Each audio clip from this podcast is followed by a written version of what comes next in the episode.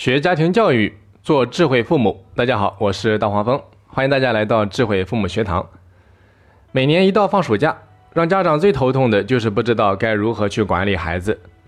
放出去散养，怕孩子有安全隐患；留家里，看着心烦，总觉得孩子是这也不好那也不乖。有不少家长跟我讲，他说看到孩子就像看到情敌了，小三儿，总忍不住要挑毛病。挑到孩子心里面直犯嘀咕：“这还是我亲爹亲娘吗？”有一个妈妈说自己的儿子总是喜欢乱扔袜子。有一次打扫卫生，妈妈捡到两只袜子，看起来又像穿过又像没穿过。妈妈就问孩子：“这袜子好像没穿过，怎么就乱扔？到底穿没穿过？”儿子回了他一句：“我也忘了，你闻闻不就知道了。”这孩子，所以啊。暑假在家里面经常上演各种口水战，很多家长是又气又拿孩子没办法。还有一回，有一个爸爸给儿子发 QQ 消息，他说：“亲爱的儿子，好久不见，最近过得好吗？爸爸妈妈都很想念你，妹妹也已经长高了一点点。你也不要天天玩游戏，记得多运动。如果有空的话，关掉电脑，下楼来跟我们一起吃顿饭，可以吗？”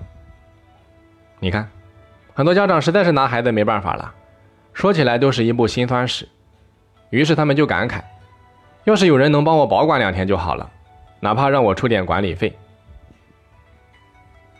所以很多家长给我发来信息，他说：“大黄蜂，你说这该咋办？求求你教教我吧。”讲到这，在我看来，很多家长都犯了一个毛病。我举个例子，你在照镜子的时候，如果你只照一会儿，你会发现自己长得还挺标致，还不错。如果你一直盯着镜子看呢，就会越看越别扭，越看越恐怖。脸大了，眼睛小了，鼻子不够挺，嘴唇太厚，下巴不够尖，等等。估计再多照一会儿，你就要去整形了。其实孩子也是一样，偶尔的陪一陪孩子，孩子就是你的心肝宝贝。如果让你一天到晚陪着孩子，你就会看哪哪不顺眼，恨不得给他掐死，重生一个。所以，要想不让自己产生以上感觉，最好的方法就是试着把自己的焦点从孩子身上转移，别老是盯着，像盯贼一样的盯着孩子，搁谁身上谁都不舒服。也就是说，很多问题其实都是被你盯出来的，而且很多问题根本就算不上问题。接下来，请大家记住一句话：教育可以改变的是家规，而非人性。改变家规去顺应人性，你才能够驾驭人性。因为教育本身就是一个驾驭人性的过程。怎么来理解这句话？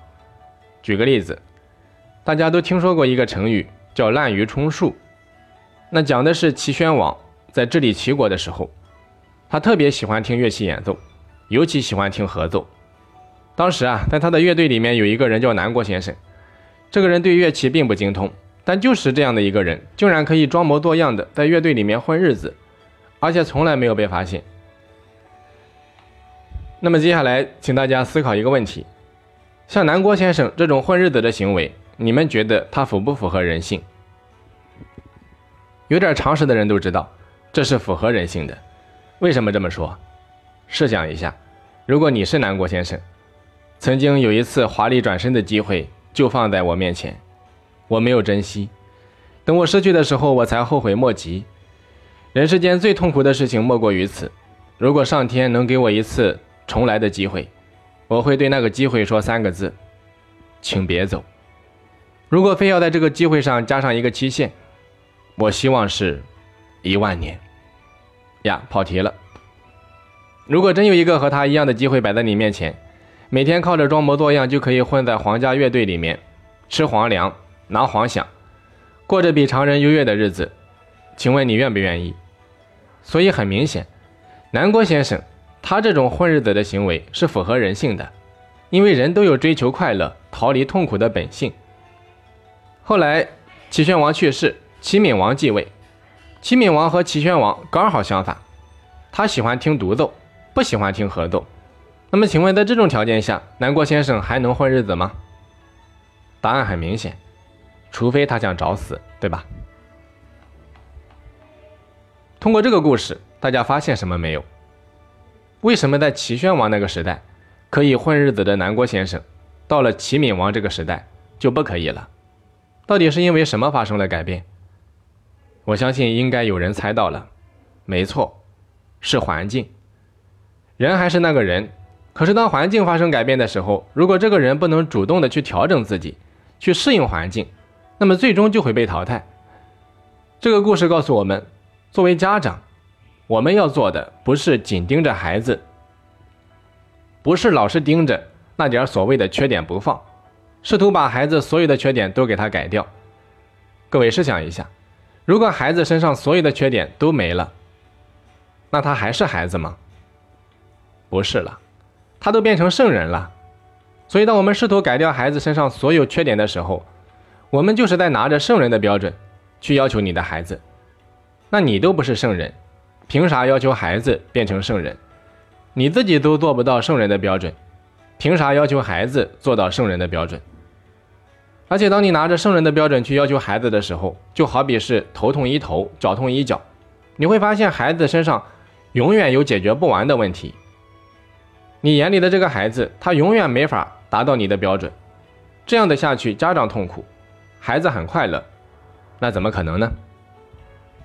所以啊，家长要做的不是拿着圣人的标准去要求孩子，而是要考虑，那今天我给孩子创造的是齐闵王的环境，还是齐宣王的环境？我给孩子创造的这个环境，是能够激励孩子，还是让孩子学会混日子？这也就是为什么我让大家记住那句话：教育可以改变的是家规，而非人性。改变家规，去顺应人性，才能驾驭人性。因为教育本身就是一个驾驭人性的过程。通过这句话，大家就会明白，我们要通过制定家规，来为孩子创造一种适合他成长的环境，而不是想一出是一出。心情好的时候是一个样，心情不好的时候是另外一个样。那就叫看情况，最后会把孩子整懵的。家长就像是一个变色龙，说变就变，最后孩子也变得不知道什么是对，什么是错了。所以孩子放假了，家长要做的不是看到孩子玩个游戏你就上去管一下，看着孩子在看电视你就吼两句，看着孩子不做作业你就跟在屁股后面拼命的催，跟催命似的。这就叫头痛医头，脚痛医脚。最后问题是越管越多。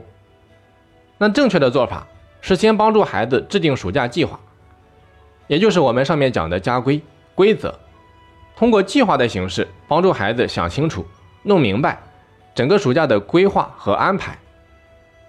这就好比是公司在新员工入职的时候，要先告诉员工公司的规章制度，当员工清晰了，再去违反制度，就要受到相应的惩罚。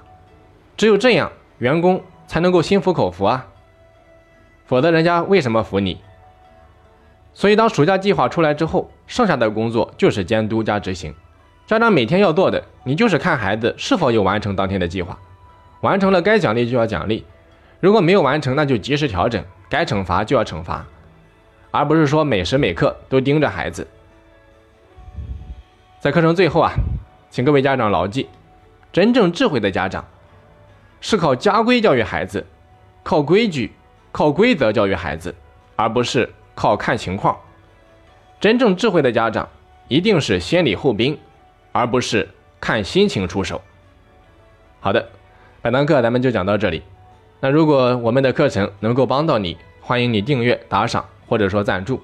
当然，也可以邀请身边的朋友一起来听课。我是大黄蜂，咱们下期再见。